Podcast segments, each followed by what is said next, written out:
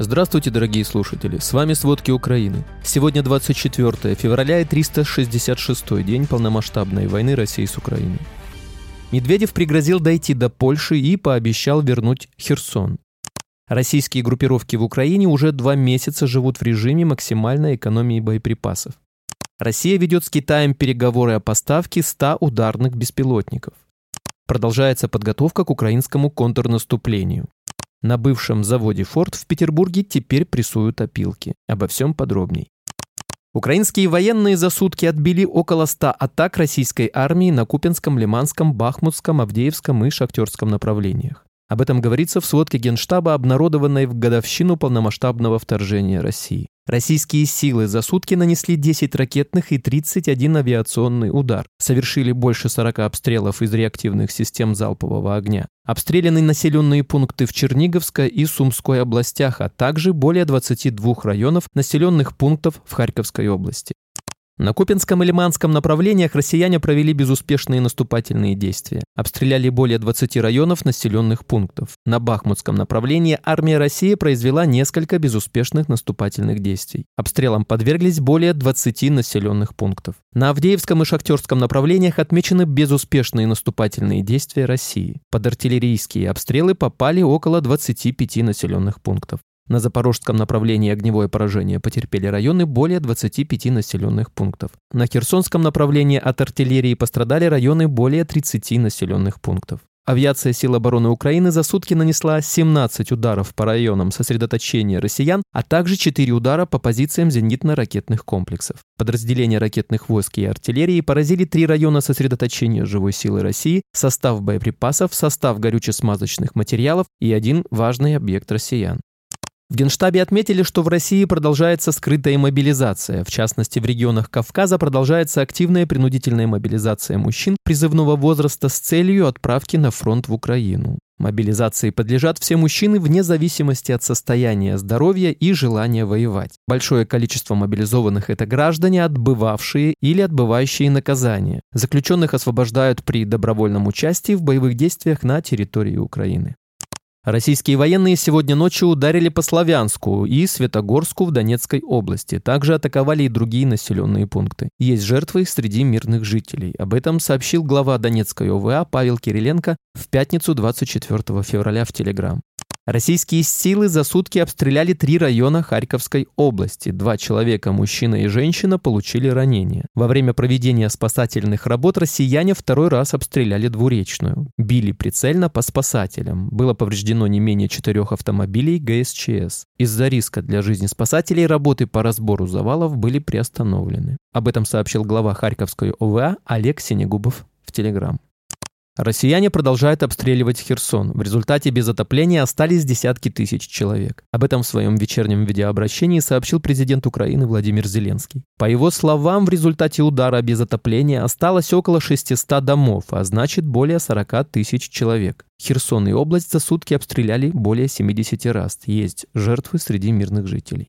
В течение сегодняшнего дня сохраняется вероятность применения Россией дронов «Камикадзе Шахет» или ракетных ударов. Однако Россия может нанести удары после 24 февраля. Об этом в эфире телемарафона заявила пресс-секретарь сил обороны Юга Наталья Гуменюк. Гуменюк отметила, что уменьшение активности россиян на морях может свидетельствовать об изыскании новой тактики. Сейчас корабельная группировка России на Черном и Азовском морях уменьшилась. Среди кораблей россиян отсутствуют ракетоносители. Однако, по ее словам, их отсутствие может свидетельствовать о подготовке к выполнению боевых задач. Год полномасштабной войны против Украины обернулся для России потерей 146 820 военнослужащих. За последние сутки, по данным Генштаба ВСУ, уничтожено 970 военных армий России. Напомним, по словам Кирилла Буданова, российские группировки в Украине уже два месяца живут в режиме максимальной экономии боеприпасов. При этом Медведев пригрозил дойти до Польши и пообещал вернуть Херсон.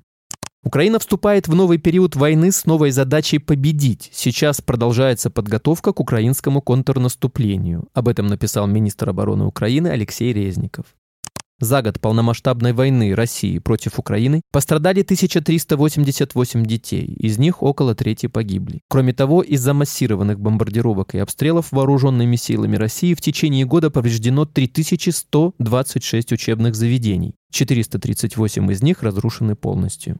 Россия в нарушении всех международных договоров обустроила на своей территории в оккупированном Крыму 43 лагеря для идеологического перевоспитания украинских детей. Почти год спустя через них прошли по меньшей мере 6 тысяч украинских детей, о чем сообщил представитель Госдепартамента США Нейт Прайс. Россия якобы временно эвакуирует детей с территории Украины под видом бесплатных летних лагерей, а в дальнейшем препятствует возвращению детей их родителям и законным представителям. Россия создает условия для военных провокаций под чужим флагом на границе Черниговской области Украины и в Приднестровье, чтобы втянуть Беларусь в войну и отвлечь украинские силы от восточного направления, пишет Институт изучения войны. Накануне украинская разведка зафиксировала рядом с границей Черниговской области передвижение российской военной техники без опознавательных знаков. Колонну сопровождал личный состав в форме, похожей на украинскую. Целью таких перемещений российских войск вдоль границы может быть обвинение Киева в нарушении территориальной целостности Белоруссии, следует из сообщения оперативного командования Север ВСУ. Большинство украинцев, 90%, считают, что необходимо наносить удары по территории России. Не поддерживают такую идею 7% граждан. Это данные опроса Киевского международного института социологии.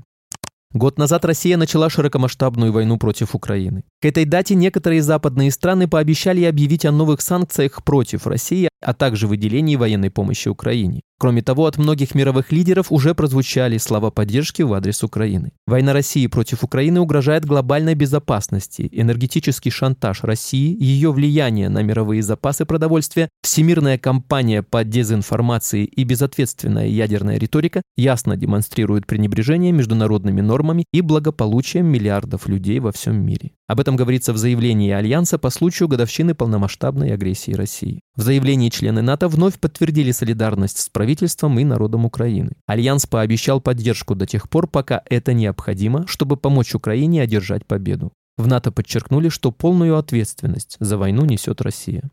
Соединенные Штаты Америки готовы к переговорам с Российской Федерацией по ситуации Украины только на основе формулы мира, предложенной президентом Владимиром Зеленским. Об этом в интервью российскому агентству ТАСС заявила заместитель государственного секретаря США по политическим делам Виктория Нуланд.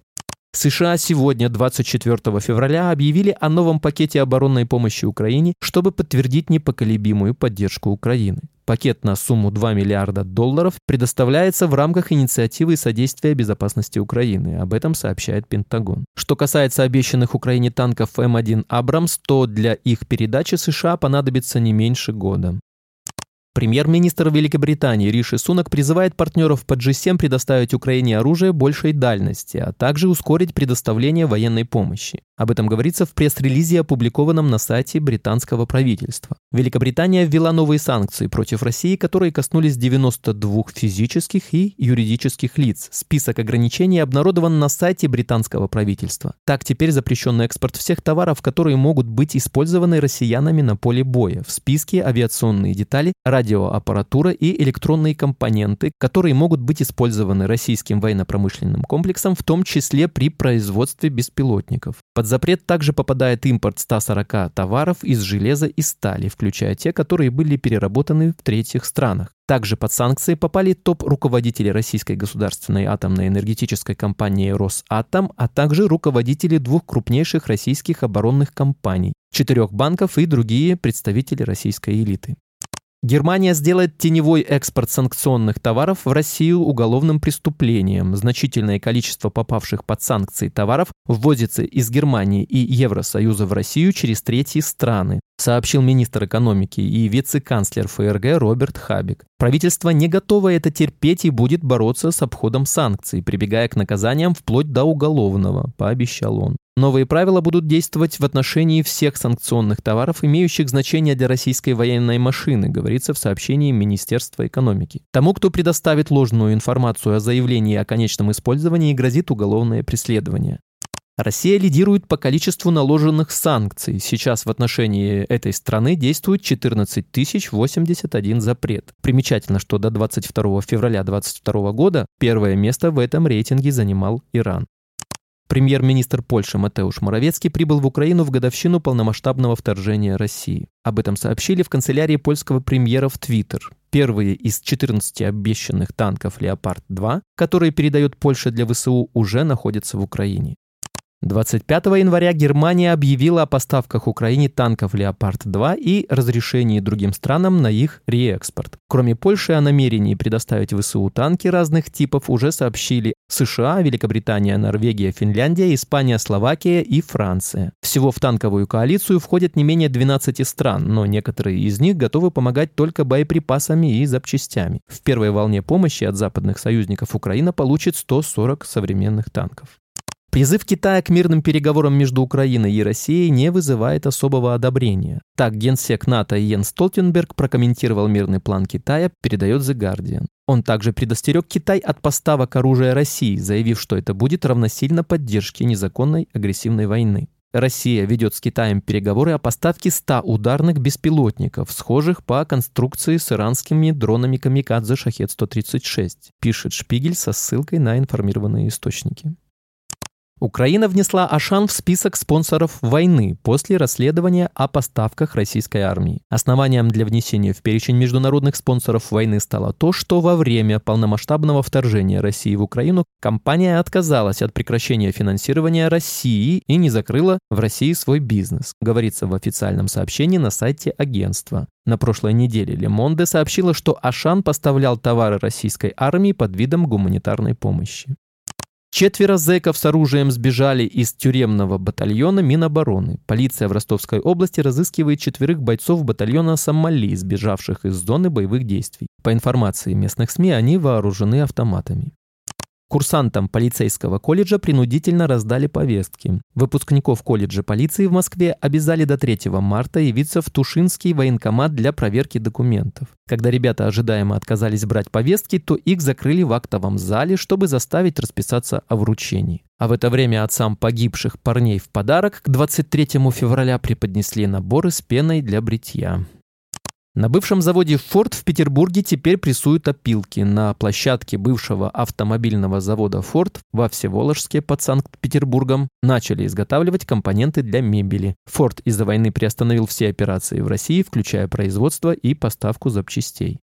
В самолете Сочи-Красноярск произошел резкий перепад давления, пострадали 5 человек. На высоте 11 тысяч метров у Боинга 737 отказалась система регулирования давления салона, из-за чего самолет пришлось экстренно посадить, сообщает Интерфакс со ссылкой на экстренные службы. На борту находилось около 170 человек, пострадали пятеро. В России продолжают происходить инциденты, связанные с гражданской авиацией. По некоторым подсчетам, в январе 2023 года их уже было более 50. Все это следствие санкций, наложенных на Россию из-за развязанной войны против Украины.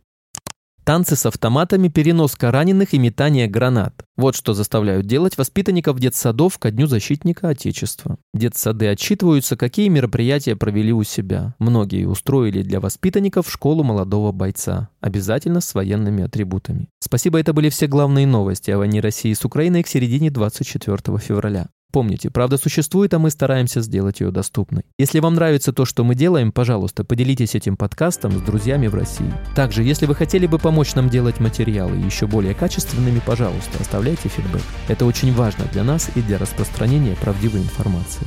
До встречи.